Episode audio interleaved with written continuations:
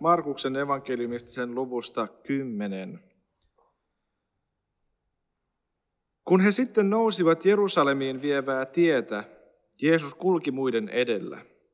Opetuslapset olivat ymmällä ja heidän perässään kulkevat ihmiset alkoivat pelätä. Silloin Jeesus kutsui taas luokseen 12 opetuslastaan ja alkoi puhua heille siitä, mitä hänelle oli tapahtuva. Me menemme nyt Jerusalemiin ja ihmisen poika annetaan ylipappien ja lainopettajien käsiin. He tuomitsevat hänet kuolemaan ja luovuttavat hänet pakanoille.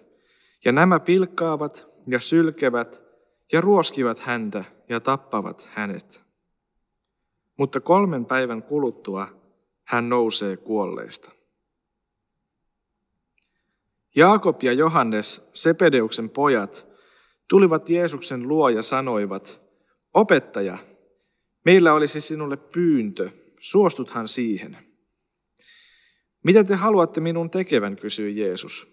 He vastasivat, kun kirkkautesi tulee, anna meidän istua vierelläsi, toisen oikealla ja toisen vasemmalla puolella. Jeesus sanoi heille, te ette tiedä mitä pyydätte. Onko teistä juomaan sitä maljaa, jonka minä juon? Voitteko te ottaa sen kasteen, jolla minut kastetaan? Voimme, he vastasivat. Silloin Jeesus sanoi heille, sen maljan, jonka minä juon, te vielä juottekin, ja sillä kasteella, jolla minut kastetaan, kastetaan myös teidät.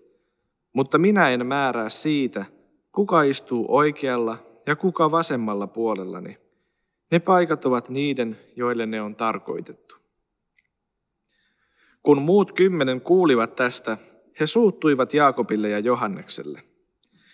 Mutta Jeesus kutsui heidät luokseen ja sanoi, te tiedätte, että ne, jotka ovat hallitsijan asemassa, ovat kansojen herroja, ja maan mahtavat pitävät kansoja valtansa alla. Niin ei saa olla teidän keskuudessanne. Joka tahtoo, olla teidän joukossa, joka tahtoo teidän joukossanne tulla suureksi, se olkoon toisten palvelija. Ja joka tahtoo tulla teidän joukossanne ensimmäiseksi, se olkoon kaikkien orja. Ei ihmisen poikakaan tullut palveltavaksi, vaan palvelemaan ja antamaan henkensä lunnaiksi kaikkien puolesta. Tämä on pyhä evankeliumi. Istukaa. Olkaa hyvä. Hiljennytään rukoukseen. Kiitos rakas taivaan Isä, että saadaan taas olla sinun sanasi äärellä. Pyydetään Herra, että ole tänään kohtaamassa meitä sinun sanasi kautta. Pyhitä meidät totuudessa, sinun sanasi on totuus. Amen. Tänään on super sunnuntai, nimittäin sekä ystävänpäivä että laskiainen. Googlasin, että tänään on myös korealainen uuden vuoden päivä ja norjalainen äitien päivä, eli aika monta juhlaa mahtuu yhteen sunnuntaihin. No näistä juhlista laskiainen on ehkä se meidän, meidän Jumalan palveluksen kannalta keskeisin ja ystävänpäivä toki myös. Laskiaisen aikaan perinteisesti laskeudutaan konkreettisesti paaston aikaan. Siirrytään siis kirkkovuodessa uuteen aikaan ja tota, tällainen kirkkovuoden rytmitys kutsuu meitä aina välillä pysähtymään meidän elämässämme. Me tarvitaan tällaisia siirtymiä tilasta toiseen myös kirkkovuoden aikana. No nyt tässä mun lukemassani evankeliumitekstissä on myös siirtymä käsillä. Ei kylläkään laskeuduta, mutta noustaan Jerusalemiin. Jeesus on nyt viettänyt sen noin kolme vuotta opetuslastensa kanssa ja tämä matka alkaa olla päätöksessään – Nytten mennään pääkaupunkiin, toreille julistamaan Jumalan valtakuntaa. No kirkkovuoden rytmitys takaa myös sen, että saarnaajat, kuten nyt minä, eivät pääse saarnaamaan aina lempikohdistaan. Mutta tänään tämä hurskas ja hieno tavoite ei kuitenkaan onnistunut, nimittäin tämä saarnakohta on yksi mun lempparikohtiani sinällään, että tästä kumpuaa tällainen paradoksaalinen Jumalan kuninkuus, Jumalan niin kuin ylösalainen kuninkuus. Joten mä oon ainakin ihan tyytyväinen tästä tilanteesta. Tänään siis saarnassa käsitellään hieman sitä, mitä opetuslapset ajattelivat Jeesuksesta ja mitä me ehkä hänestä ajattelemme. Jeesuksen aikana oli vallalla vahva tämmöinen odotuksen aika. Raamatusta huomaamme, että kaikki ei ollut hyvin juutalaisten keskuudessa, ei sisäisesti eikä ulkoisesti. Israelin kansa oli nimittäin luvatussa maassa, mutta kuitenkin vieraan vallan alaisuudessa. He eivät olleet itsenäisiä ja vanhan testamentin Davidin ja Salomon aikaisesta Israelista oli vain haave. Kuninkuus ei ollut samalla, tai kuninkuutta ei ylipäänsä ollut. Heillä ei ollut omaa identiteettiä sillä lailla. Juutalaisuuden sisälle oli muodostunut erilaisia ryhmittymiä. Ja näiden ryhmittymien välillä oli erimielisyyksiä siitä, millaista on todellinen juutalaisuus ja miten tulisi suhtautua tähän vallitsevaan tilanteeseen. Meille ehkä tutuimmat näistä ryhmistä on fariseukset ja sattukeukset, jotka useasti raamatun lehdillä mainitaan. Fariseukset korosti erityisiä lakeja Mooseksen laista ja sillä tavoin yrittivät irtaantua tai erottautua ympäröivistä juutalaisista ryhmistä ja sillä lailla pitää itseään tosi Israelina. Saddukeukset sen sijaan oli juutalaista eliittiä ja jossain määrin veljeilivät roomalaisten hallitsijoiden ja hellenismin kanssa. Ja he yrittivät elää niin kuin symbioosissa tämän vieraan vallan alaisuudessa. Kolmas vähemmän tuttu ryhmä on kuolleen meren essealaisten ryhmittymä, josta tiedetään Qumranin kirjakääröjen perusteella. Heidän ratkaisunsa tähän tota, hengelliseen erimielisyyteen oli se, että he eristäytyivät kokonaan Jerusalemista ja vetäytyivät omiin yhteisöihinsä kuolleen meren alueelle. No, nämä kuvat on vähän karrikoituja, tällaisia yksinkertaistuksia, mutta saatte kiinni ehkä siitä tilanteesta, mikä tuohon aikaan vallitsi. Juutalaisten keskuudessa oli erimielisyyksiä ja kansa oli vähän niin kuin hajaantuneena. Polarisoitumista nähtiin juutalaisuuden sisällä ja kysymyksenä oli usein se, että kuka kuuluu tosi Israeliin. Ja myös Jeesuksen opetuslasten joukossa oli monia eri ryhmittymiä, tai siis monista eri lähtökohdista tulevia opetuslapsia.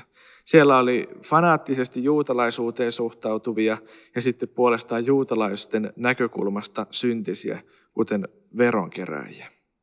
Mutta Jeesus sai nämä miehet yhdistettyä yhteiseen tehtävään. No Jeesuksen aikaan liikkui myös monenlaisia odotuksia siitä, että minkälainen tämä luvattu Messias nyt tulee olemaan. Jeesukseen siis kohdistettiin myös monenlaisia odotuksia. Pitkin Israelin histori- kansan historiaa Messiasta oli annettu monenlaisia lupauksia – ja ensimmäisen vuosisadan juutalaisten keskuudessa ei ollut yhteisymmärrystä siitä, että millainen tämä Messias nyt tulisi olemaan. He, he odottivat hyvin erilaisia Messioita.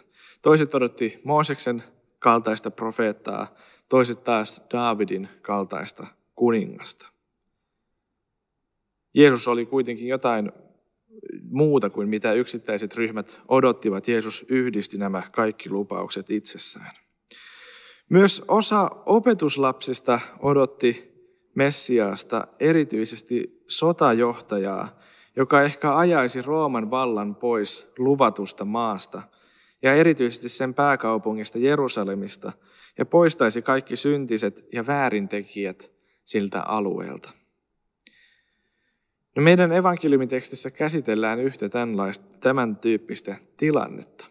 Nimittäin Ukkosen Jylinen pojat Jaakob ja Johannes tulkitsevat nyt tätä alkanutta matkaa Jerusalemiin toiveikkaasti. Ehkä nyt tapahtuu se, mitä he ovat odottaneet. Ehkä nyt vallataan Jerusalem takaisin. Jeesus oli tehnyt monia ihmettekoja heidän matkansa varrella. Ehkä nyt tapahtuu se kaikista tärkein ihme. He nimittäin kysyvät Jeesukselta, saammeko istua sinun vierellesi kirkkautesi valtaistuimella? He eivät lainkaan ymmärtäneet sitä, mitä Jeesus tarkoitti puhuessaan siitä, että hänestä tulee kuningas. Aivan ennen Jaakobin ja Johanneksen kysymystä Jeesus nimittäin ilmeisesti jo kolmannen kerran puhuu opetuslapsilleen siitä tulevasta kohtalosta, joka häntä kohtaa. Ja tällä kertaa vielä ehkä selvemmin sanoin kuin aiemmin. Opetuslapset ovat varmaan ihmetelleet Jeesuksen sanoja, koska ei kukaan odottanut tuohon aikaan, että Messias tulisi kuolemaan. Ei Messiaan tullut kuolla, vaan vapauttaa kansa synnistä ja syntisistä. Jeesus vapautti kyllä kansan synnistä, mutta ei syntisistä. Jeesuksen vihollinen ei ollut Rooma, ja taistelu oli paljon suurempi kuin mitä Ukkosen ylinen pojat osasivat odottaa.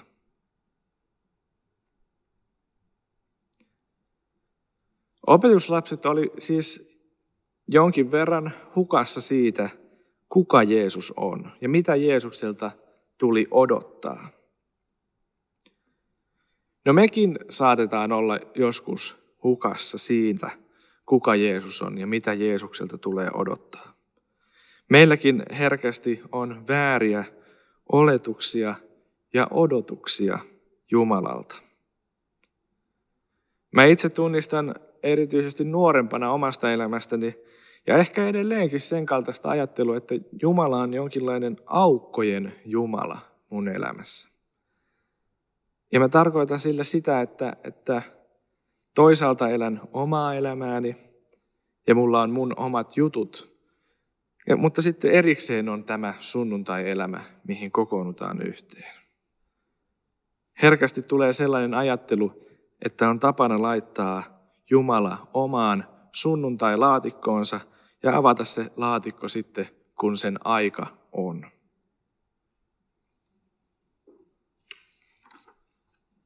Mutta onneksi minunkaan elämässäni eikä varmaan sinunkaan elämässäsi Jumala suostu pysymään siellä sunnuntai-laatikossaan.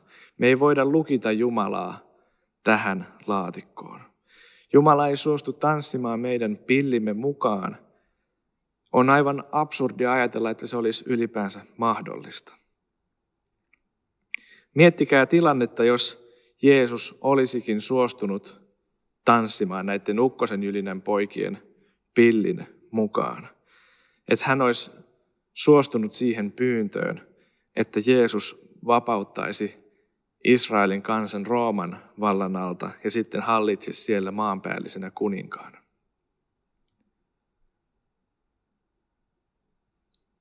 Silloin me olisimme epätoivossa. Silloin Jeesus olisi epäonnistunut siinä tehtävässään, johon hänet laitettiin. Eli onneksi Jumala ei suostu tanssimaan meidän pillimme mukaan. Onneksi Isä meidän rukouksessa saamme rukoilla, että tapahtukoon sinun tahtosi. C.S. Lewis kuvailee tätä vähän samaa asiaa seuraavanlaisella kuvauksella. Kuvittele itsesi eläväksi taloksi. Jumala astuu sisään ja haluaa uudelleen rakentaa tuon talon. Aluksi ehkä ymmärrät, mitä hän tekee. Hän korjaa verhot, tilkitsee katon, ettei vesi vuotaisi, ja hoitaa putkiston kuntoon. Tiesit, että nämä hommat täytyy tehdä, ja nämä on pitänytkin saada aikaiseksi, joten et ole yhtään yllättynyt siitä, että hän toimii näin. Sitten kuitenkin huomaat, että hän alkaa toimimaan rakennuksessa yllättävästi. Hän kaataa seiniä paikoista, joista et odottanut, ja se tuntuu ikävältä. Et ymmärrä miksi, mitä hän oikein aikoo. Vastaus on se, että hän ehkä rakentaa erilaista rakennusta kuin mitä itse odotit. Hän lisää siiven länsiseinälle, nostaa uuden kerroksen, pystyttää tornin ja rakentaa kauniin puutarhan pihalle. Ajattelit, että sinusta tehdään hyvä pikku tönö, mutta hän rakentaakin palatsia. Hän suunnittelee tulevansa itse asumaan siihen.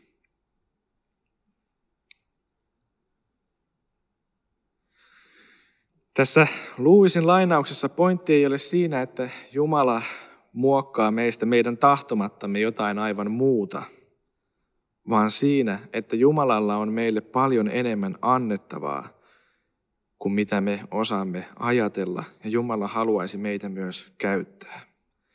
Se ei myöskään tarkoita sitä, että meistä täytyisi tulla täydellisiä, vaan sitä, että meidän tulisi olla tällä Jumalan muovauspöydällä, vaikka se ei aina tuntuisikaan kivalta. Tässä näkyy tavallaan se ajatus, kristillinen ajatus ruumiista Jumalan temppelinä myös. Jumala asuu meissä. Ja tämä ajatus on hyvä. Ensinnäkin se on aikanaan todennäköisesti taistellut kreikkalaista filosofiaa vastaan, jossa ajatellaan, että kaikki ruumiillinen on huono ja alempiarvosta. Mutta toisekseen se osoittaa meille sen, että Jeesuksen kautta temppeli ei ole enää nyt yksi rakennus jossakin, vaan se on kytkettynä Jumalan perheväkeen meihin, sinuun ja minuun. Ja Jumala on meidän kanssamme kaikkialla siellä, missä me kuljemmekin. Luisin vertaus kuvaa juuri sitä, että on hyvä asia, että Jumala ei suostu jäämään siihen sunnuntai-laatikkoon, koska hänellä on meille niin paljon enemmän tarjottavaa myös muina päivinä. Hän haluaa tulla asumaan meihin kokonaisvaltaisesti niin, että hän on myös mukana harrastuksissa ja työpaikalla. No mutta mitä tämä tarkoittaa käytännön elämässä? No mä oon vielä aika nuori, mulla ei hirveästi ole elämänkokemusta, mutta on mulla yksi ajatus tästä. Että mä ajattelen, että esimerkiksi sitä se tarkoittaa, että me ei saada tehdä itsestämme tai meidän hengellisyydestämme sellaista kiiltokuvaa, jota me sitten sunnuntaina tullaan esittelemään. Meidän arki on joskus hyvin raadollista, mutta juuri siellä Jeesus on myös mukana sinun kanssasi. Ei vain täällä, no nyt ei täällä, vaan siellä screenien äärellä, mutta joskus myös täällä. Vaan Jeesus on siellä arjessa yhtä lailla mukana. Silloin kun arjen askareita tehdään, vaihdetaan vaippoja, tai istutaan työpaikan kokouksessa monennetta tuntia. Tai myös ilon hetkinä tänä iltana, kun käytte laskemassa pulkkamäkeä.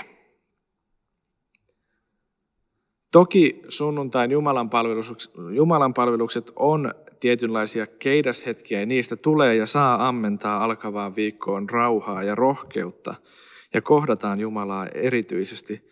Mutta on tärkeää pitää mielessä se, että Jumala, Jeesus kulkee meidän kanssamme kaikkialla, missä me ollaankin. Jos jatketaan Luisin vertauskuvaa, niin on hyvä päästää Jeesus eteistä pidemmälle meidän omaan sydämeemme. Tai ettei me lukita niitä kaappeja ja lokeroita, joissa me piilotetaan meidän roskamme, ettei hän pääsisi niitä näkemään. Nimittäin kyllä Jumala ne näkee. On tärkeää, että me tuomme ne hänen eteensä pyydämme anteeksi niitä vääryyksiä, mitä me ollaan tehty, ja kohtaamme Jumalan, joka on armollinen niille, jotka tulevat hänen luokseen. Oli siis hyvä, että Jeesus ei toteuttanut ukkosen jylinän poikien tahtoa.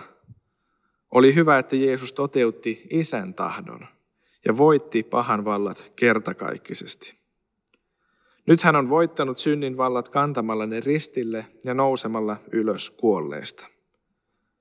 Ja nyt laskiaisena laskeudumme paaston aikaan, miettimään sitä Jeesuksen tietä ristille.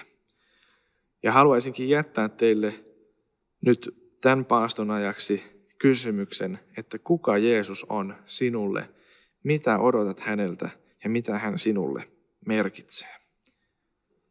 Noustaan tunnustamaan yhteinen kristillinen uskomme. Minä uskon Jumalaan, Isään kaikkivaltiaaseen, taivaan ja maan luojaan, ja Jeesukseen Kristukseen, Jumalan ainoan poikaan, meidän Herraamme, joka sikisi pyhästä hengestä, syntyi neitsyt Marjasta, kärsi Pontius Pilatuksen aikana, ristiin naulittiin, kuoli ja haudattiin, astui alas tuonelaan, nousi kolmantena päivänä kuolleista, astui ylös taivaisiin, istuu Jumalan, Isän kaikkivaltiaan oikealla puolella ja on sieltä tuleva tuomitsemaan eläviä ja kuolleita. Ja pyhän henkeen, pyhän yhteisen seurakunnan, pyhäin yhteyden, syntien anteeksi antamisen, ruumiin ylös nousemisen ja iankaikkisen elämän.